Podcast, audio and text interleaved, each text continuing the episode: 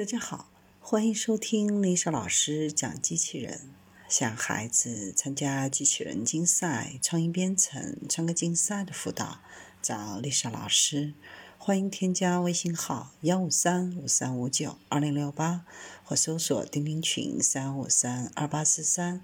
今天丽莎老师给大家分享的是史上最刚的机器人化学家，八天工作一百七十二个小时。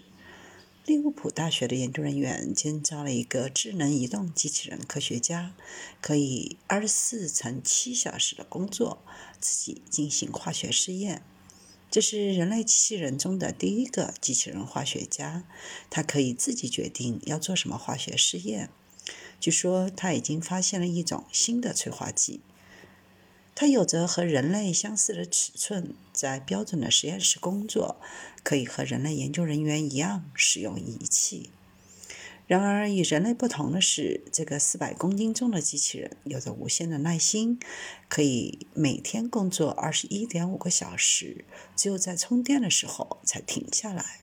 这项新技术可以解决目前超过我们能力范围复杂性的问题，可以通过搜索广阔的未开发的化学空间来寻找清洁能源、生产材料或者新药的配方。机器人以前曾被用于化学研究，但通常都是被固定在特定的实验室当中，而这个机器人是可以移动，可以在实验室里自己四处走动，执行不同的任务。它可以为人类操作而设计的设备一起工作。它可以使用激光扫描和触觉反馈相结合的定位系统，而不是视觉系统。它在八天内进行了六百八十八次实验，总共工作一百七十二个小时，共进行了三百一十九次的移动，完成了六千五百次操作，总共移动了二点一七千米。机器人能够独立完成实验室中所有的任务，比如固体称重、液体分配、容器中空气的抽取、催化反应的运行、反应产物的定量。